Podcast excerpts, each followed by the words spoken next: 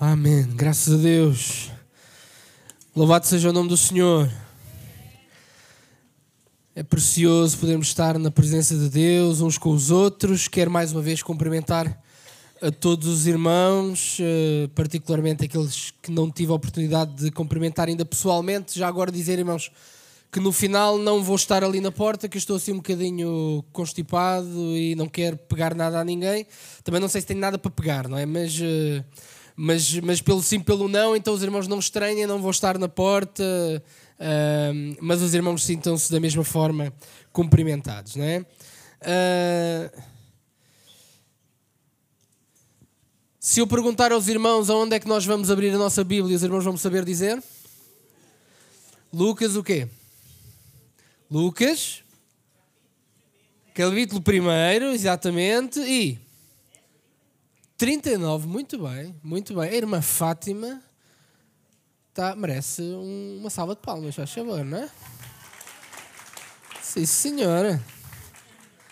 Muito bem, muito bem, é isso mesmo. Lucas, capítulo 1, e o nosso texto de hoje vai ser do versículo 39 até ao 45. Um, e eu disse aos irmãos que nós íamos ter aqui uma. uma usar aqui o, o primeiro a primeira parte do Evangelho de Lucas, em que separamos nove mensagens que vão nos levar mais ou menos até ali meados de janeiro, porque eu também não prego todos os domingos.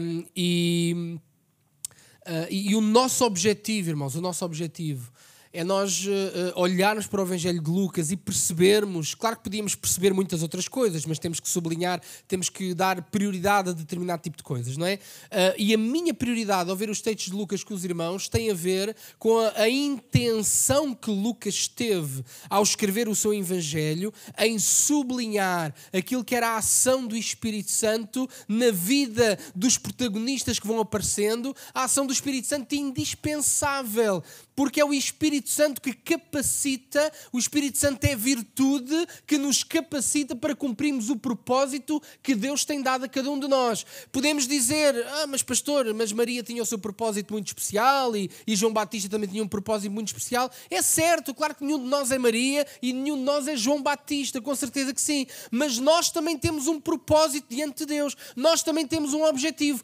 Quanto mais não seja sermos filhos dedicados e fiéis fiéis ao Senhor e que dão bom testemunho. O homem foi fraco, mas nós queremos, normalmente, quando pensamos em propósito de Deus, pensamos sempre em grandes, eh, em grandes cavalgadas, não é? Quando pensamos, não, o Senhor tem um propósito para mim, pensamos logo em grandes, uh, grandes projetos missionários, grandes uh, por, coisas que Deus vai fazer que vão abalar a nação e vai tudo. E, irmãos, e às vezes ignoramos o mais simples e o mais básico, que é vivermos uma vida que agrada o Senhor, que é vivermos uma vida que, que a nossa vida possa refletir o fruto do Espírito. E só o Espírito Santo nos capacita a viver uma vida assim. Então, Lucas, porque Lucas, quando escreve, já agora deixem-me esclarecer aqui uma coisa: no final do culto passado houve uma visita, não foi aqui um irmão nosso, foi uma visita que eu conheço muito bem por acaso, uh, uma visita que chegou ao pé de mim: pá, Nuno, olha, só para te dizer pá, que tu não disseste aquilo bem, porque uh, uh, Lucas escreveu primeiro o Evangelho, que é o primeiro tratado, e depois é que escreveu Atos dos Apóstolos. Claro que sim. Obviamente que sim. Lucas escreveu primeiro o Evangelho e depois vai escrever Atos dos Apóstolos. O que eu disse, e que é importante para nós, é que quando Lucas escreve o primeiro Evangelho, ele já viveu tudo o que se passou em Atos. Ok? A experiência do Pentecostes, quando Lucas escreve e relata o Evangelho, a experiência de Atos capítulos 2 já era uma realidade na igreja. E quando Lucas escreve então acerca da pessoa do Espírito Santo, e é isso que nós vamos, vamos aqui uh, sublinhando, uh, Lucas está com essa intenção de demonstrar a pessoa do Espírito Santo como aquele que capacita fonte de poder para exercitar e para levar a cabo um propósito de Deus e não, e não simplesmente, uh, claro que é o Espírito Santo que, que trabalha a salvação da nossa vida, é claro que sim, mas o objetivo de Lucas centra-se mais nessa capacitação. Então continuamos nesta nossa nossa caminhada pelo Evangelho, um, e então, como eu disse, Lucas escreve sobre o Espírito Santo, tendo vivido os acontecimentos relatados em Atos, e ele é intencional uh, a falar e a relatar a ação do Espírito Santo no sentido de poder, virtude, para desempenhar uma tarefa dada por Deus, uh, e já no Evangelho, essa, essa linguagem e essa intenção ela, ela começa a surgir, não é? Então, nota, irmãos, até aqui o que é que nós vimos? Zacarias e Maria tiveram revelações extraordinárias da parte de Deus, nas quais a pessoa do Espírito Santo assume protagonismo. É ele, o Espírito Santo, que vai encher João Batista para cumprimento do seu ministério, desde o ventre da sua mãe, no caso, não é? Um, e, e é ele, o Espírito Santo de Deus, que vai descer sobre Maria, a fim de que ela conceba do, o filho do Altíssimo. E Maria, após receber a revelação do anjo Gabriel, e conhecendo que Isabel tinha tido uma experiência semelhante, envolvendo também uma gravidez fora de tempo, uma ficou grávida cedo demais, no caso de Maria, a outra ficou eh, engravidou tarde demais, não é? Mas é, qualquer uma das circunstâncias eram gravidezes fora do tempo. Uh, Maria, ao saber que Isabel também tinha tido uma experiência semelhante, ela vai até à cidade de Judá para falar com com Isabel. E é aqui que nós vamos ler o nosso texto. E como sempre, irmãos, irmãos puderem acompanhar de pé, por favor. Pode ser capítulo 1, versículo 39, uh, versículo 39 até ao 45. E diz o texto: E naqueles dias, levantando-se Maria, foi apressada às montanhas, a uma cidade de Judá, e entrou em casa de Zacarias e saudou a Isabel. E aconteceu que, ao, ouvir Isabel a saudação de Maria, a criancinha saltou no seu ventre e Isabel foi cheia do Espírito Santo. E exclamou com grande voz e disse: Bendita és tu entre as mulheres, e bendito o fruto do teu ventre. E de onde me provém isto a mim, que venha visitar-me a mãe do meu Senhor? Pois eis que ao chegar aos meus ouvidos a voz da tua saudação, a criancinha saltou de alegria no meu ventre. Bem-aventurada a que creu, pois hão de cumprir-se as coisas que da parte do Senhor lhe foram ditas. Pai Celestial, estamos aqui mais uma vez na tua presença, com desejo, Deus, que a tua palavra, ela mais uma vez possa ser plantada nos nossos corações, que o teu Santo Espírito possa confirmar todas as coisas na nossa vida, no nosso coração, na nossa mente e que possa dar fruto para a glória do teu nome. Pai, em nome de Jesus nós oramos. Amém. Amém. Os irmãos podem tomar então os vossos lugares.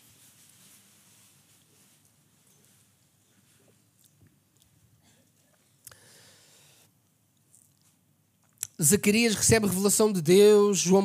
Isabel engravida, João está grávida de João Batista, Maria recebe a visita também do anjo Gabriel. O anjo Gabriel diz que Maria vai ser a mãe do filho do Altíssimo eh, e ela, eh, apesar das dificuldades óbvias, não tinha marido, eh, o Espírito Santo iria, iria capacitar Maria para ela poder dar à luz aquele que seria o filho de Deus. O anjo tem o cuidado, vimos a semana passada, tem o cuidado de dizer a Maria: Olha, Isabel, a tua prima, ela também já está grávida e ela era estéril estéril, mas ela engravidou e já está grávida de seis meses. Pode ser comprovado, pode ser visto. Um, e, e, por causa desse testemunho de, de, do anjo Gabriel, então nós vemos no versículo 39 que Maria ela foi até Judá para ir ao encontro, ao encontro de Isabel. Uh, Deixem-me dizer, irmãos, que o que é de Deus, e este de certa forma é o tema da nossa, da nossa mensagem nesta, nesta manhã, o que é de Deus confirma-se.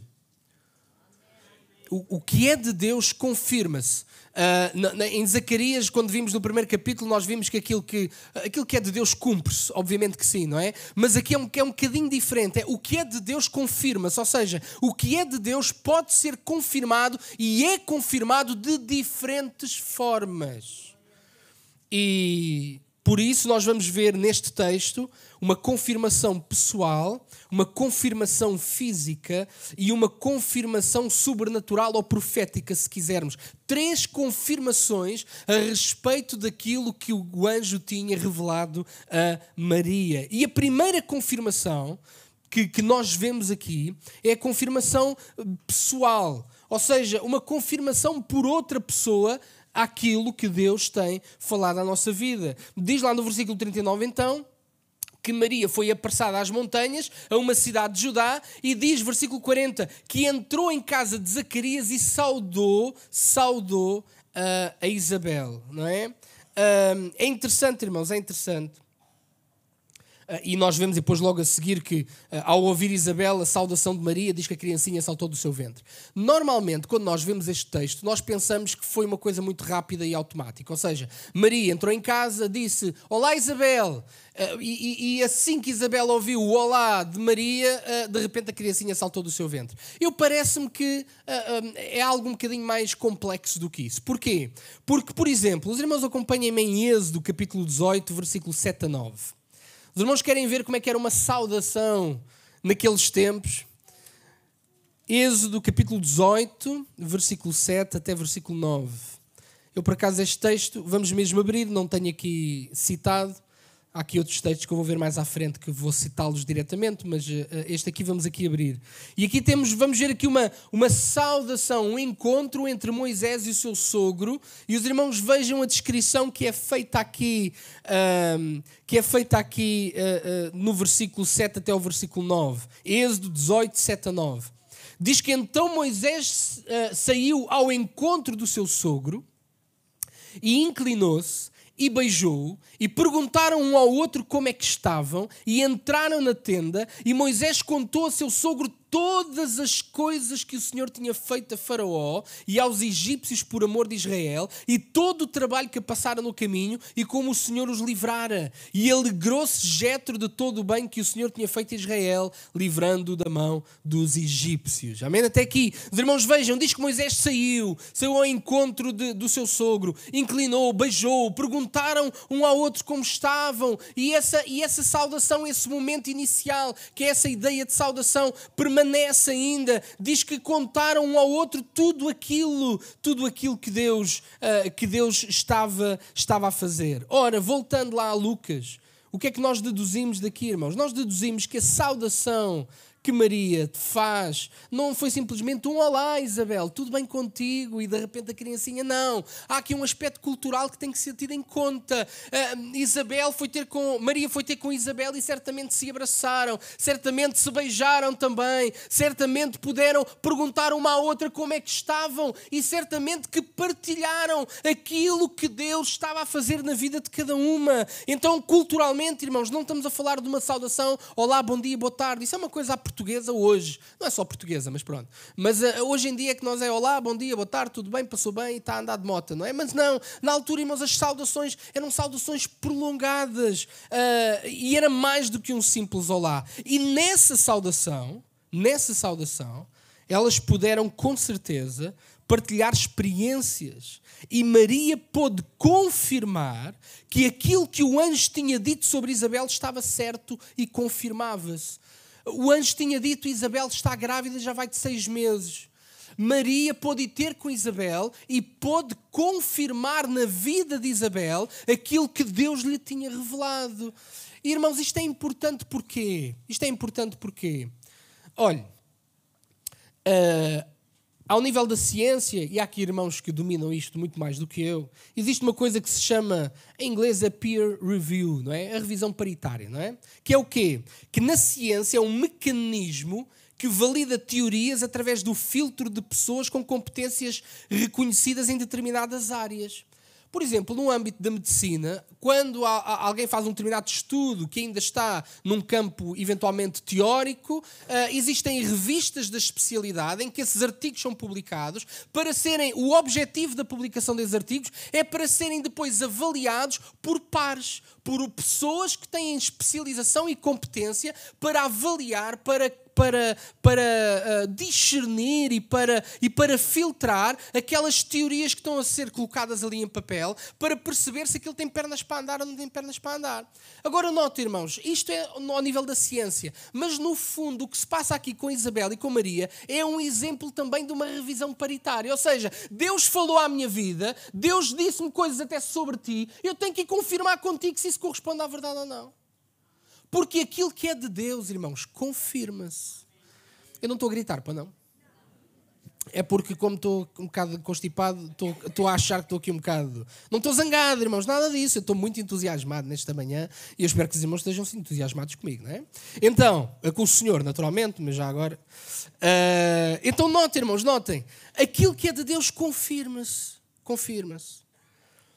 Maria confirmou com Isabel, e já agora com Zacarias também, a sua própria. Zacarias que ainda estava mudo, que ainda estava mudo, a sua própria revelação. Irmãos, este parece-me que é um bom princípio que nós devemos ter. Quando Deus fala conosco alguma coisa específica, será sempre possível confirmar com outros essa revelação. Sempre, sempre, sempre, sempre.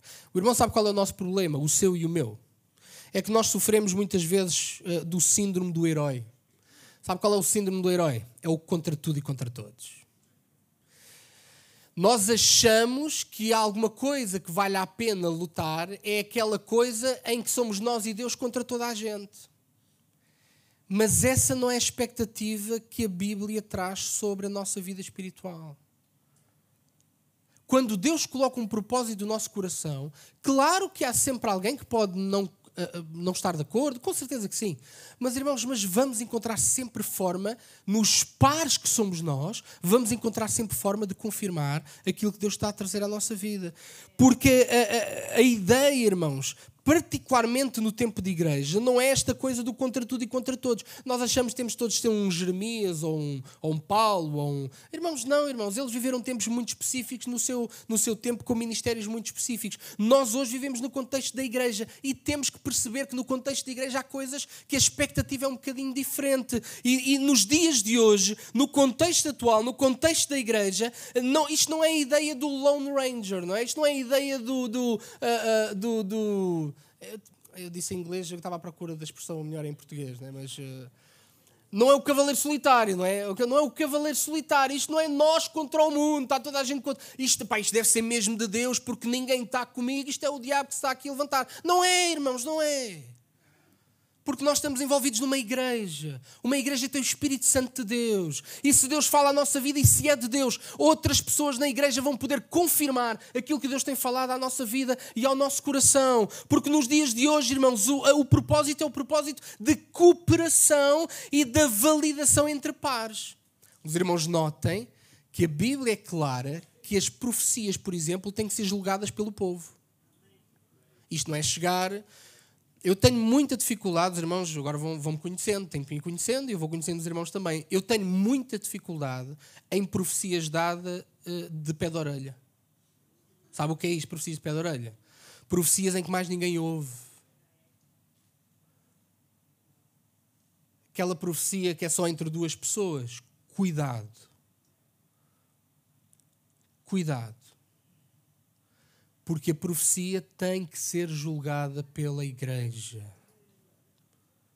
Revisão paritária. Com o Espírito Santo a dar discernimento e sabedoria, certamente sim. Não é um esforço humano. Não é um esforço humano. Então, irmãos, aquilo que é de Deus, aquilo que é de Deus pode ser confirmado. E numa primeira instância há uma confirmação entre os pares.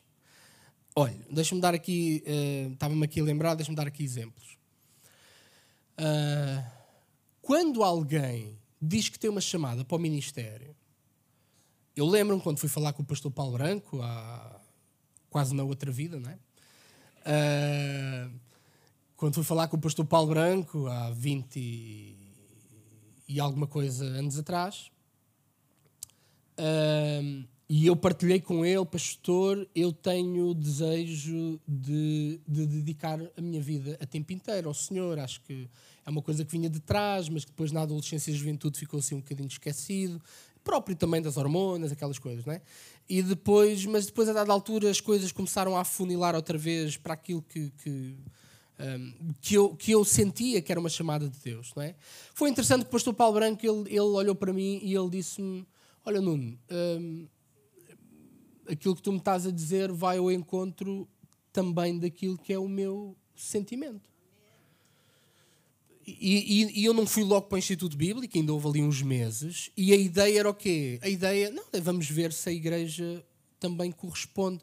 Ou seja, isto não é só chegarmos e dizermos que temos uma chamada para servir o Senhor. Essa chamada tem que ser reconhecida pelos pares essa chamada tem que ser reconhecida por, pela igreja. Por isso é que é importante nós estarmos envolvidos com a igreja, Está, reconhecermos a igreja. Não, não, tem, não conhecemos todos intimamente, obviamente, é impossível termos um relacionamento íntimo com toda a gente, mas é importante nós estarmos envolvidos na igreja, servirmos na igreja, para que no dia em que alguém diga eu sinto da parte de Deus que Deus está-me a chamar para um ministério específico, isso possa ser validado por aqueles que estão à nossa volta. Pode haver sempre alguém que discorde, mas há sempre alguém que discorda de sempre de tudo. Mas não, não estamos a falar, isto não tem que ser uma unanimidade mas tem que ser um sentimento geral e tem que ser, não, faz sentido, no global faz sentido. Vou dar um outro exemplo prático. Um, para eu hoje poder estar aqui com os irmãos como vosso pastor, teve que haver aqui uma correspondência de validações. Não foi só o pastor António Gonçalves chegar ao pé de mim e dizer: Nuno, eu sinto a parte do Senhor que tu poderias ser o próximo, não é? Mas e depois isso também tinha que ser confirmado no meu coração. E quando o pastor António Gonçalves apresentou no ministério, o ministério também tinha que validar e tinha que dizer faz sentido.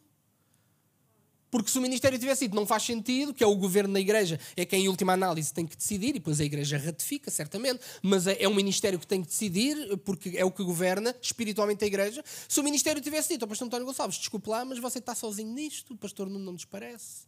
Eu não estava aqui hoje, irmãos. Eu não estava aqui hoje. Porquê? Porque quando é Deus que chama, quando é alguma coisa de Deus, é confirmado por pares, é confirmado por pessoas, é confirmado por aqueles que estão à nossa, à nossa volta. Então, esta primeira, esta primeira confirmação que nós encontramos aqui, não é? E passamos para a segunda.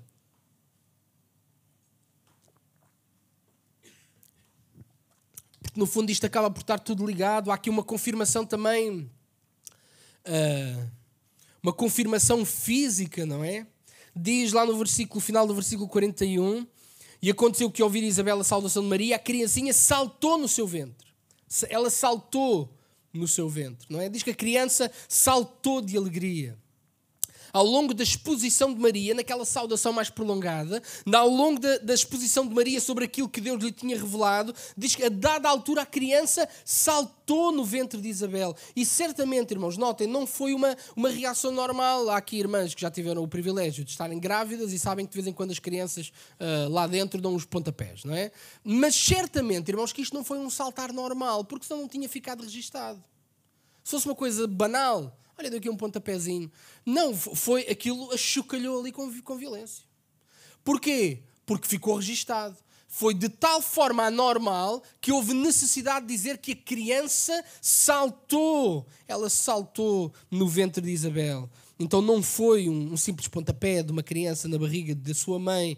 De outra forma, Isabel não teria feito essa referência. E é interessante, irmãos, diz que já estava profetizado que João seria cheio do Espírito Santo ainda no ventre da sua mãe, não é? Lá no versículo 15 do primeiro capítulo, diz que porque será grande diante do Senhor e não beberá vinho nem bebida forte e será cheio do Espírito Santo já desde o ventre da sua mãe. E aqui João Batista ele é cheio do Espírito Santo, porque é o que diz no versículo 15. Embora o, o, o, testemunho que o texto dá diz que foi Isabel que foi cheia do Espírito Santo. Juntando as duas coisas, quem é que foram cheios do Espírito Santo? Os dois. Os dois. Foi João Batista e foi Isabel. E, essa, e a confirmação dessa promessa de Deus de que o, o João Batista iria ser cheio do Espírito Santo também se sentiu fisicamente. Porque, irmãos, o espiritual mexe connosco. O espiritual mexe connosco. Todos nós temos personalidades diferentes. Há pessoas mais extrovertidas, há pessoas mais introvertidas, há pessoas mais expansivas na sua personalidade, há outras pessoas mais recatadas, há pessoas uh, mais tímidas, há pessoas. E temos que respeitar a personalidade de cada um, com certeza. Nós não somos todos iguais e, graças a Deus, não somos todos iguais. Uh, mas, irmãos, a, a minha convicção que quando o Espírito Santo de Deus ele toca profundamente a nossa vida, o nosso corpo ele, ele, ele acusa essa ação do Espírito Santo na nossa vida. Nós podemos não, não, não dar aqui aos pinotes, até porque há coisas que o culto tem que ter ordem, não é? Não, não, não é para estarmos aqui às cambalhotas e tal, não é nada disso, não é? Mas irmãos, mas que o Espírito Santo ele toca, se o Espírito Santo ele, ele fala a nossa vida, uma, irmãos, o nosso físico ele sente a ação do Espírito Santo dentro de nós. Diz então que João Batista ele, ele saltou no ventre porque ele foi cheio, ele foi cheio do Espírito Santo. Há uma confirmação física da ação de Deus na nossa vida. Não podemos ficar impávidos e serenos, não é? Às vezes, hum, pronto, não vou dizer mais. Os irmãos já perceberam, não é? Temos que deixar que Deus toque na nossa vida, irmão. Eu não sou, eu não sou propriamente a pessoa mais extrovertida do mundo no sentido de andar para aqui aos pinotes, nada que se pareça. Uh,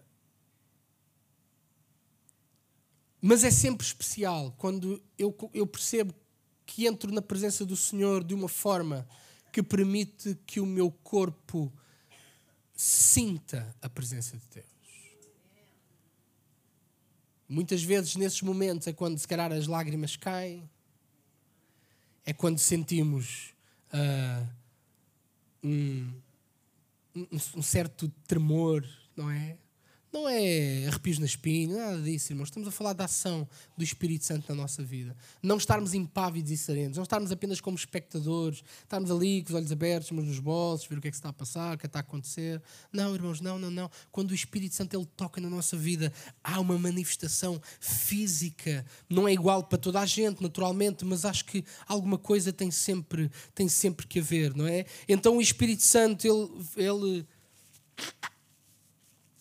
João Batista iria ser cheio do Espírito Santo e cheio de alegria ainda no ventre da mãe. E isso marcou profundamente a tónica do seu ministério. Já agora, irmãos, deixem-me dizer que não é, profundo, não é inédito o relato de, um, de, de, de uh,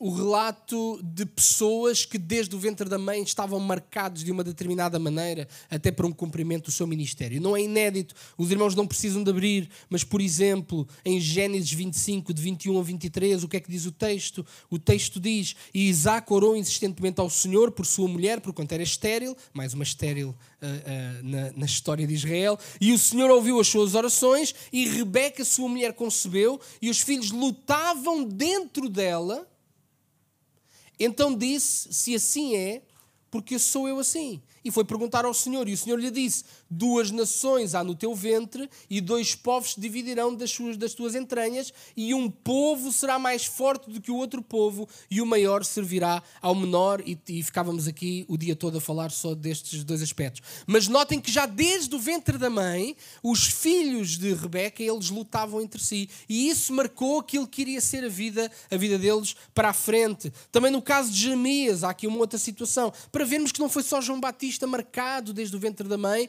para, para aquilo que seria a sua vida, não é? Também Jeremias, Deus diz a Jeremias lá no capítulo 1, versículo 5: Antes que eu te formasse no ventre te conheci, e antes que saísses da madre te santifiquei, às nações te dei por profeta. Mais um caso específico em que alguém estava reservado por Deus para cumprir um determinado propósito, não é?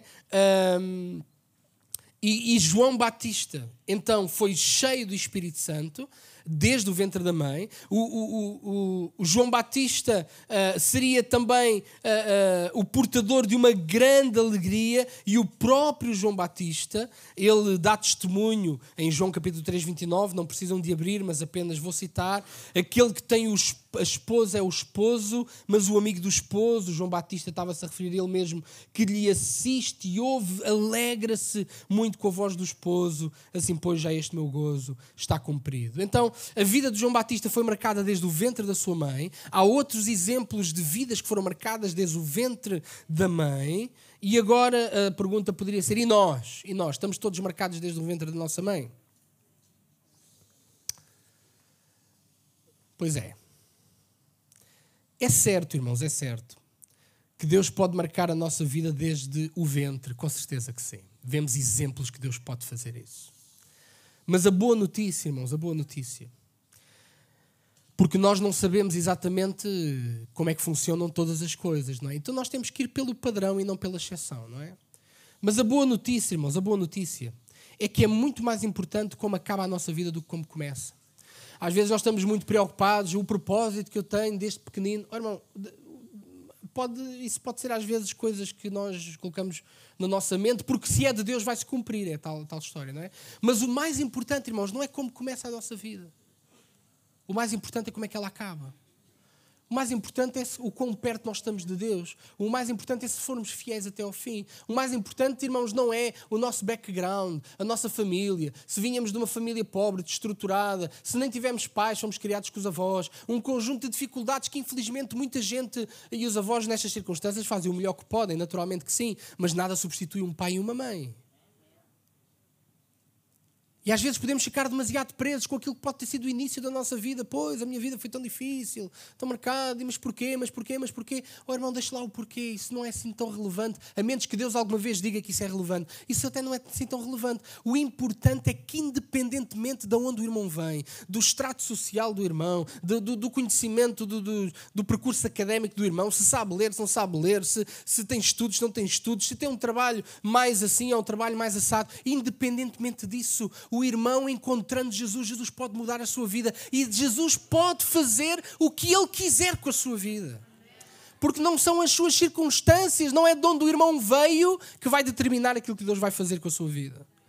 Estes são casos em que a Bíblia revela que especificamente Deus separou pessoas logo desde o início. Mas para nós isso é um bocadinho irrelevante do ponto de vista prático. O que interessa é o hoje, não interessa de onde eu vim lá atrás. Os irmãos notem está, está a ser transmitido, não faz mal. As verdades a gente diz, não é? Os irmãos, notem uma coisa, notem uma coisa. Eu venho de uma família, que há aqui alguns irmãos que conhecem a minha família e, e chegaram a conhecer o meu avô, o meu avô que foi um dos, um dos pioneiros do nosso movimento em Portugal. O meu avô e a minha avó tiveram uma família uh, numerosa. Uh, e poder-se-ia dizer que a família numerosa dos meus avós uh, determina, determinaria que, passados estes anos todos, o meu avô nasceu em 1914, portanto, já, e já faleceu em, em, uh, em 2011, se não estou enganado.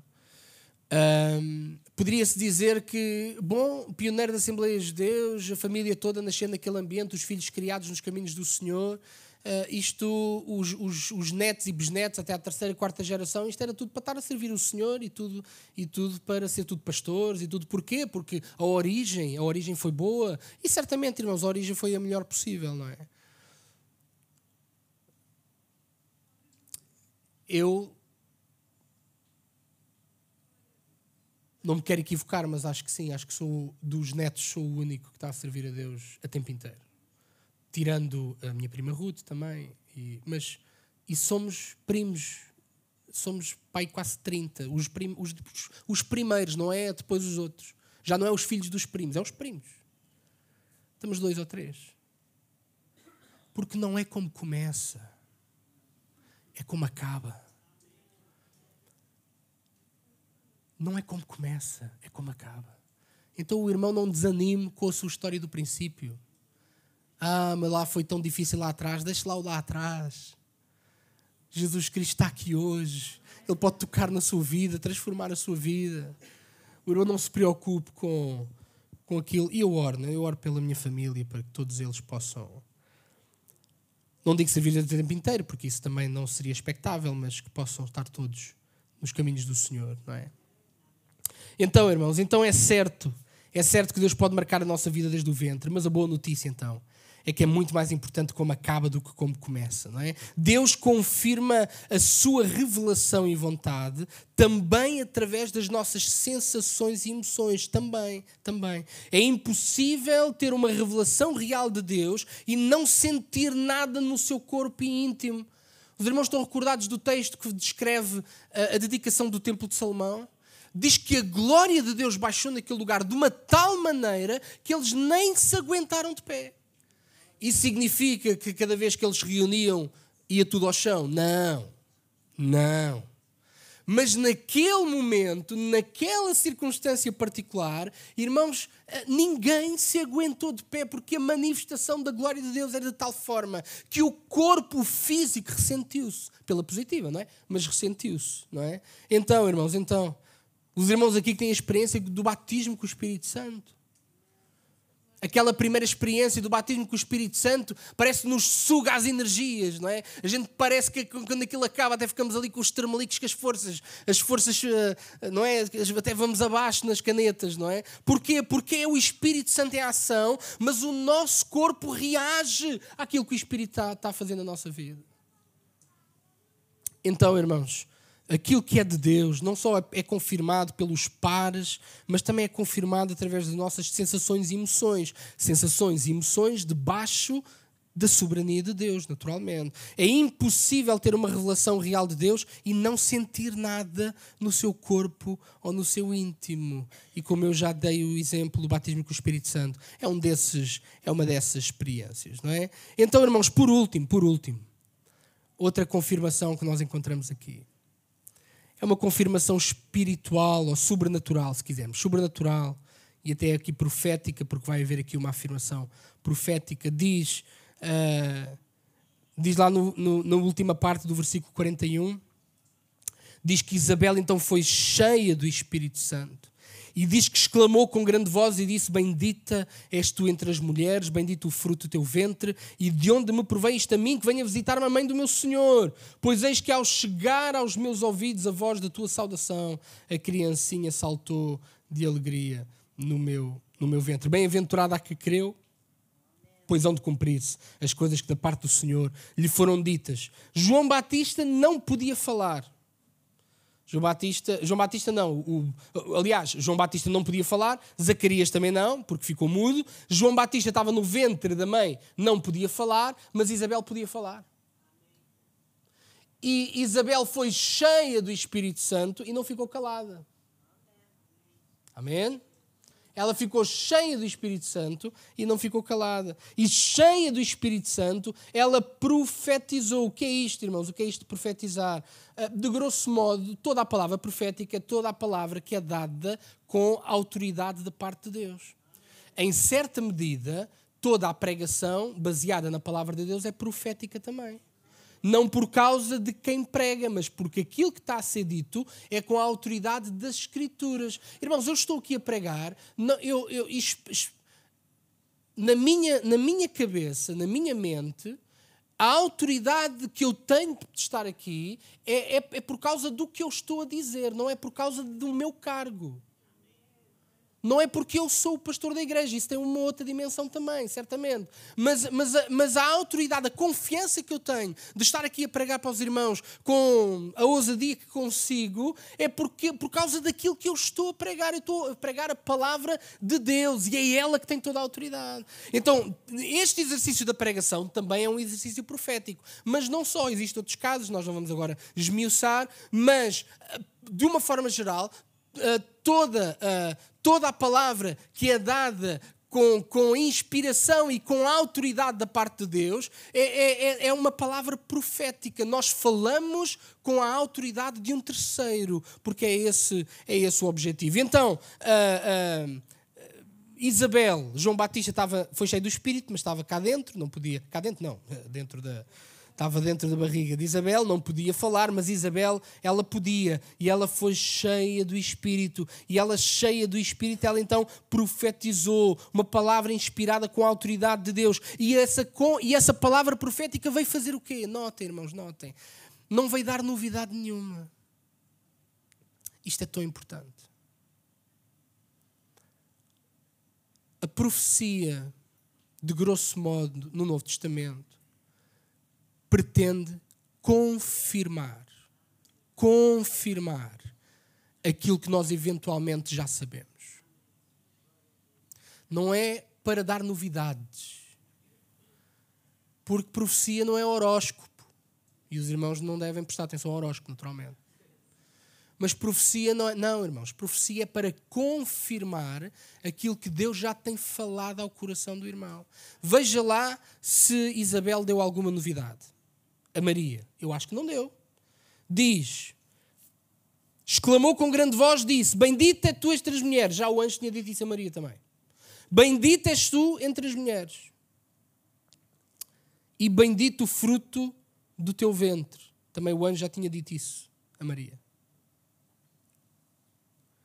Ela vai dizer então que Maria tinha sido escolhida para um propósito grandioso, era bendita, o seu filho iria ser o maior, o filho de Isabel tinha a sua importância, mas o filho de Maria tinha toda a importância. Uh, e depois ela vai dizer mais, ela, ela até vai se sentir uh, privilegiada por poder estar ali diante da mãe do seu Senhor. E de onde me provém isto a mim? Que venha visitar-me a mãe do meu Senhor. Isabel está a confirmar a Maria por inspiração do Espírito Santo aquilo que Maria já sabia do anjo. E ainda diz que Maria era abençoada, não apenas porque foi escolhida, mas porque, mas porque ela creu. E isso já estava atrás, também já estava, já estava sublinhado. Irmãos, notem, notem por profecia, a nossa revelação de Deus ela é confirmada. Então não é só uma confirmação entre pares, uma confirmação pessoal que podemos ter e buscar uns para com os outros, mas também há uma confirmação física, emocional, também temos que sentir, e quando é de Deus, sabemos que é de Deus, e o nosso corpo também pode reagir a momentos de confirmação uh, daquilo que Deus, daquilo que Deus um, daquilo que Deus já trouxe ao seu coração, mas também há uma confirmação sobrenatural, espiritual. Pode ser através de profecia, como foi o caso. Por profecia, a nossa revelação é confirmada. E essa é a principal função da profecia: confirmar o que já sabemos e não trazer uma predição de futuro.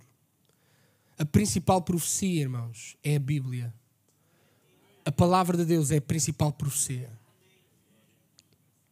Mas Deus pode usar outras pessoas cheias do Espírito Santo para nos confirmar alguma coisa. Deus também pode. E vamos estar receptivos. Uh, eu já tive duas ou três experiências assim que considero genuínas de pessoas que vieram ter comigo a dizer que tinha uma palavra de Deus para falar à minha vida. E uma delas, talvez uma das primeiras, marcou-me pela positiva. Uma irmã de Almada, uma irmã brasileira, eu não tinha relacionamento assim com ela, conhecíamos e eu conhecia a família, mas não era propriamente uma pessoa, uma pessoa próxima. E lembro-me um culto de manhã, domingo de manhã, eu nem sei, das duas uma, ou preguei ou dirigi o louvor, mas se fiz qualquer coisa no culto, eu até acho que preguei nesse, nesse culto. Uh, e o culto correu normalmente, tudo, graças a Deus, uma bênção, louvado seja o Senhor, toda a glória para o Senhor, correu tudo bem. No final do culto, no final do culto, a irmã vem ter comigo e dizer, pastor Nuno, eu tenho, eu tenho uma palavra de Deus para lhe dar. E eu disse, irmã, então, força. E ela começa por dizer assim, pastor Nuno, eu vou dizer o que está no meu coração. Se aquilo que eu disser ao irmão não fizer sentido, então não é de Deus. Ela própria disse. E ela disse: O que eu sinto a parte de Deus dizer irmão é isto, tal. Não foi só tal, foi mais alguma coisa, mas.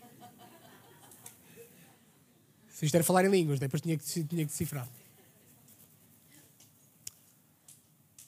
E aquilo que ela disse fez-me fez total sentido.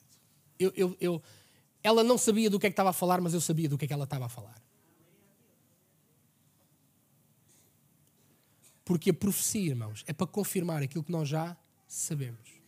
A profecia não é para dirigir a nossa vida, não é para dizer para onde é que temos que ir.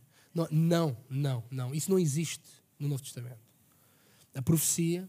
E qualquer dia, irmãos, qualquer dia, quando apanharmos assim um mês, um mês eh, de jeito, no sentido que permita à agenda, que a agenda não é fácil, nós, nós eh, eh, eu fico aqui prometido que há de haver um mês em que nós vamos dedicar todas as sextas-feiras do mês uh, uh, e vamos falar sobre profetas e profecias durante quatro ou cinco sextas-feiras. Pode ser? Mas não é agora já, não é agora já. Mas a profecia, irmãos, é para confirmar aquilo que nós já sabemos.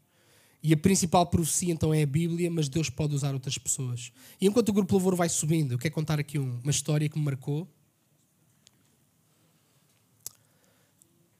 Penso que há um ano e meio, na nossa convenção, e nós agora esta semana vamos ter outra vez convenção de obreiros, os irmãos também orem por nós. Vai ser mais uma semana assim desafiante, de muito trabalho, para mim particularmente. Uh, mas um dos pregadores convidados era o pastor Saturnino Gonzalez, uh, conhecido por Nino Gonzalez. Uh, e ele foi convidado pela nossa direção nacional para ministrar aos obreiros durante essa semana. E ele contou um testemunho que a mim me marcou e que tem profundamente a ver com isto da questão da profecia. E ele partilhou que ele agora já não é, mas à data dos acontecimentos deste testemunho, há 20 e poucos anos atrás, ele pastoreava uma igreja em Orlando, a Calvary City Church, em Orlando, na Flórida. E eles tinham construído um novo templo. Este irmão, Nino Gonzalez, percebe-se pelo nome, era, um norte-americano, mas uh, hispânico, não é? De Porto Rico, era a sua, a sua origem. Mas eles construíram um novo templo, tudo foi um esforço que a igreja fez, uma visão que ele tinha da parte de Deus, mas depois eles estavam com dificuldades em inaugurar o templo por causa das burocracias e o governo regional, o governo local, não. Um, não, não, não emitia um, um, uma determinada declaração que tinha que ser emitida, um licenciamento, no fundo, para eles poderem abrir para eles poderem abrir o, o templo. E ele ficou muito angustiado, porque passaram-se uma semana, duas semanas, três semanas, um mês, dois meses, uh, milhares de dólares investidos. Estamos a falar de uma daquelas igrejas americanas das grandes, os irmãos estão a ver, que a gente nem, nem, nem consegue imaginar quanto é que custa uma coisa daquelas. Uh, centenas de milhares de dólares empatados aí não podiam abrir a igreja. Uh, dentro da igreja já que se como estava a levantar vozes de oposição, a dizer, pá, isto, isto se calhar não é de Deus, ou isto se calhar, e ele ficou, ele ficou uh, agastado, preocupado, e ele ia orando ao Senhor, e a dada altura, de uma das vezes que ele ora ao Senhor, Deus falou ao coração dele, e ele diz, olha, Nino, uh, há uma coisa que tu tens que resolver primeiro antes de eu desbloquear este, este papel que não sai, este licenciamento que não sai. E ele contou que há uns anos atrás, antes desta situação, ele tinha estado em Porto Rico como superintendente das Assembleias de Deus para aquela comunidade. E Porto Rico uh, é mais ou menos um, um, um, país que tem cerca de 3 milhões de habitantes, em que um terço são protestantes. Não é? O mundo protestante tem algum, tem algum significado. Cerca de um milhão de, de protestantes. Um, e durante aquele tempo em que ele lá esteve em Porto Rico, ele era uma pessoa relativamente conhecida. E havia também um uh, rádio evangelista local também muito conhecido uh, em Porto Rico. E a dada altura, durante esse percurso, eles desentenderam-se. E eles desentenderam-se feio. Uh, não sei se foi tipo Paulo e Marcos ou assim, não sei. Mas, mas foi, foi, foi feio.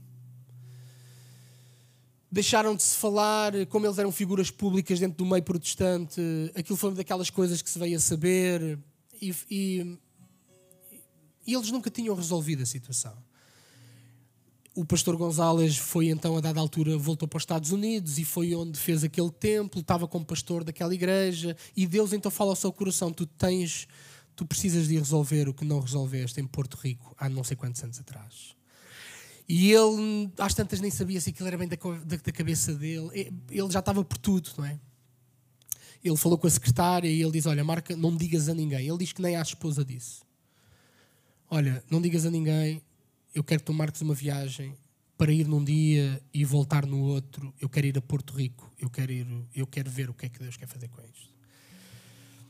Ele não avisou absolutamente ninguém. Ele aterrou em Porto Rico, ainda tinha algum tempo, passou na casa dos pais e os pais não sabiam que ele ia ali estar. Uh, e ele, quando entra na casa dos pais, o pai particularmente era um homem de oração, e assim que ele entra na sala, o pai, em lágrimas, corre para o filho, abraça o filho, e o pai diz: Filho, eu sabia que tu vinhas.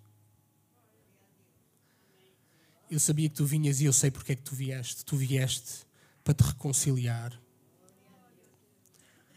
com aquela pessoa, não é? que eu não me lembro o nome do indivíduo. E ele sentiu isto é, isto é de Deus. Ele não tinha dito a ninguém. Ele disse isto é de Deus. Ele disse que estava com, meio, com dúvidas se a pessoa iria receber, se não iria, aquela coisa, não é?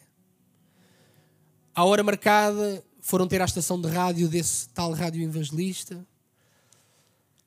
E ali na porta, assim que se viram, correram um para o outro, abraçaram-se. E durante ali uns minutos foi um pedidos de perdão mútuos, perdoa-me, perdoa-me, perdoa-me, perdoa-me. O programa da rádio começava ao meio-dia e o, o, o rádio evangelista disse: Olha, o nosso desentendimento foi público para muita gente. Era bom que nós pudéssemos aproveitar aqui o nosso programa de rádio, tu entras no ar, e nós podemos partilhar que hoje foi dia de reconciliação. Um programa que era para demorar uma hora, demorou três horas. Sabe porquê? Porque assim que eles começaram a falar, a, dizer que eles dois tinham se reconciliado, começaram a cair chamadas, porque era daqueles programas que as pessoas ligam a pedir conselhos, ajudas, começaram a cair chamadas de obreiros de Porto Rico a quererem também pedir perdão mutuamente a outros que estavam a ouvir. Gerou-se ali um, um, algo de Deus mesmo, coisas que não dá para reproduzir, os irmãos sabem, aquelas coisas que são especiais de Deus mesmo, não é? E aquele programa durou algumas três horas e não durou mais que o Nino Gonzalez tinha que voltar outra vez para casa. E naquele dia foi dia de perdão. O pastor Nino Gonzalez despediu-se dos pais, apanhou o avião para casa, chegou a Orlando, entrou na igreja. No dia que ele, no dia a seguir que ele entrou na igreja, a secretária disse: Pastor, vá à sua secretária, faz favor. E na secretária dele estava a licença emitida pelo governo local para eles poderem abrir a igreja. Quando é de Deus, irmãos, é confirmado por palavra profética, mas é confirmar aquilo que nós já sabemos. Quando é de Deus, irmãos, é muito bonito quando não é de Deus, é uma atrapalhada. Por isso, irmãos, vamos nos colocar nas mãos do Senhor. Vamos ficar de pé. Concluindo, o que é de Deus confirma-se através de outros competentes na matéria, através do nosso corpo, sentimentos do nosso íntimo e também através de palavra profética, muitas vezes, inspirada pelo Espírito Santo. Irmãos, não se contente. Não se contentem com uma experiência subjetiva. Ah, Deus falou isto a mim, agora foi só uma coisa que Deus disse a mim. Não, irmão, não. Se é Deus que disse, procure confirmação. Procure confirmação. O irmão não fica aí com essa coisa subjetiva do se calhar foi só a mim e agora tenho que levar com isto. Eu é que sei o que Deus me disse. Não, não. Se Deus lhe disse, não é só a si. Deus vai confirmar isso com outros também. E o irmão vai ganhar ânimo, o irmão vai ganhar alegria, o irmão vai ganhar confiança, porque aquilo que Deus disse pode ser confirmado. O irmão fique preocupado é se ninguém confirmar. O irmão não se contente com uma experiência subjetiva, ore para que Deus confirme o que Deus tem colocado no seu coração. Fechemos os nossos olhos. Pai, eu quero te agradecer nesta manhã, mais uma vez pela tua palavra, Deus. E tu és o mesmo, ontem e hoje e serás para sempre. Deus, e sabemos pela tua palavra que tu tens propósito para cada uma das nossas vidas e tu queres te revelar pessoalmente a cada um de nós e há coisas que tu queres trazer ao nosso coração e à nossa mente. Mas ajuda-nos a perceber, Deus, que aquilo que é teu pode ser confirmado por outros também. Ajuda-nos a nós, uns para com os outros, a termos este discernimento de perceber aquilo que tu queres confirmar na vida uns dos outros. Deus, que o nosso corpo possa dar testemunho de que tu, daquilo que tu estás a falar à nossa vida. Deus, e que toda a palavra que vem de ti, toda a palavra profética, seja pregação, seja alguma palavra que tu coloques na boca de algum dos teus servos ou servas, Deus, que na verdade possa confirmar aquilo que existe. Obrigado, Jesus. Toda a honra, glória e louvor sejam para ti. Abençoa o teu povo nesta manhã. Em nome de Jesus. Amém.